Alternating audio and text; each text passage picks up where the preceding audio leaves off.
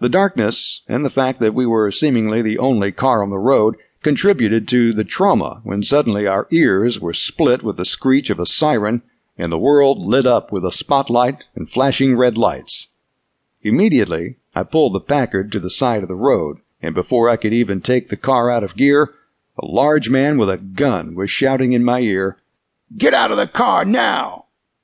As I opened the door and started to get out, the man struck me with his pistol, making me see stars and almost knocking me out. I had no control. My survival instinct and my training took over. I dropped to the ground and came up with a straight punch to the man's groin. As the man started to double over, I clasped my hands behind his head and brought my knee up. The impact was to his forehead, and he dropped like a stone. I looked up over the roof of the car to see another man raise his arm to aim a pistol at me. Matt chopped the man's gun arm with a devastating blow, breaking the man's arm, and then swept the man's feet from under him. As the man was going down, Matt delivered a chop to the back of the neck that rendered the man unconscious. Some time passed, seconds or minutes. I leaned over the man I had knocked out to check his breathing. His suit coat was open, and I could see something glitter. I picked up the object. It was a large wallet with a big gold star that said, Los Angeles County Sheriff. Oh my God, what have we done? Matt was the cool one. He answered in a calm voice, Richardson, these men attacked us and we didn't know for sure they were police. What we must do now is get them to a doctor as soon as possible. It seemed I was moving in a dream. Somehow, we managed to get the two men in the back of the Packard and sped off toward Dr. Shannon's office on Peck Road. We got Doc Shannon and his assistant out of bed, and they, with our assistance, got the still unconscious men out of the Packard and on gurneys. Dr. Shannon quickly determined that both men should be transported to a hospital. He didn't think either had skull fractures, but he couldn't rule that out.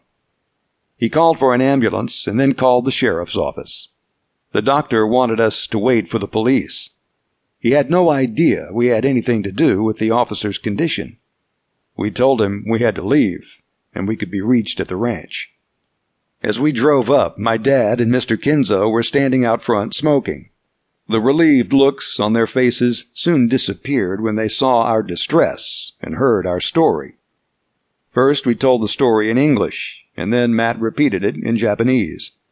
After a moment's silence, my dad said, Our company lawyer is an L.A. ex prosecutor and a friend of mine. I'm going to call him.